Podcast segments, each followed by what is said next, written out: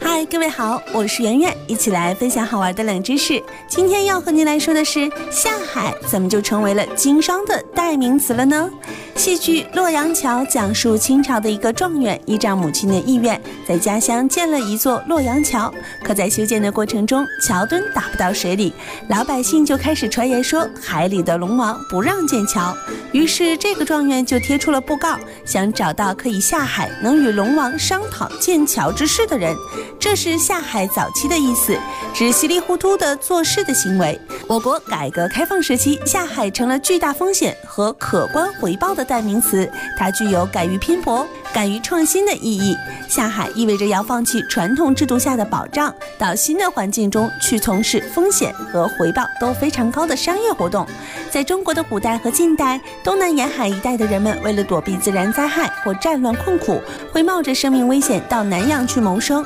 因而，下南洋与下海在某种程度上有相同的意思，两种行为都是有很大的危险性的，但是还是有人会衣锦还乡，这就是下海这一词的来历喽。好了，本期节目就到这里，我是圆圆，感谢您的关注和收听。如果想要第一时间听到节目的更新内容，请您点击上方的收藏按钮，随时想听就听。如果您想和我互动，可以在新浪微博当中搜索“电台圆圆”，或者是在微信公众账号当中搜索“圆圆微生活”，更多精彩内容都在这里哟。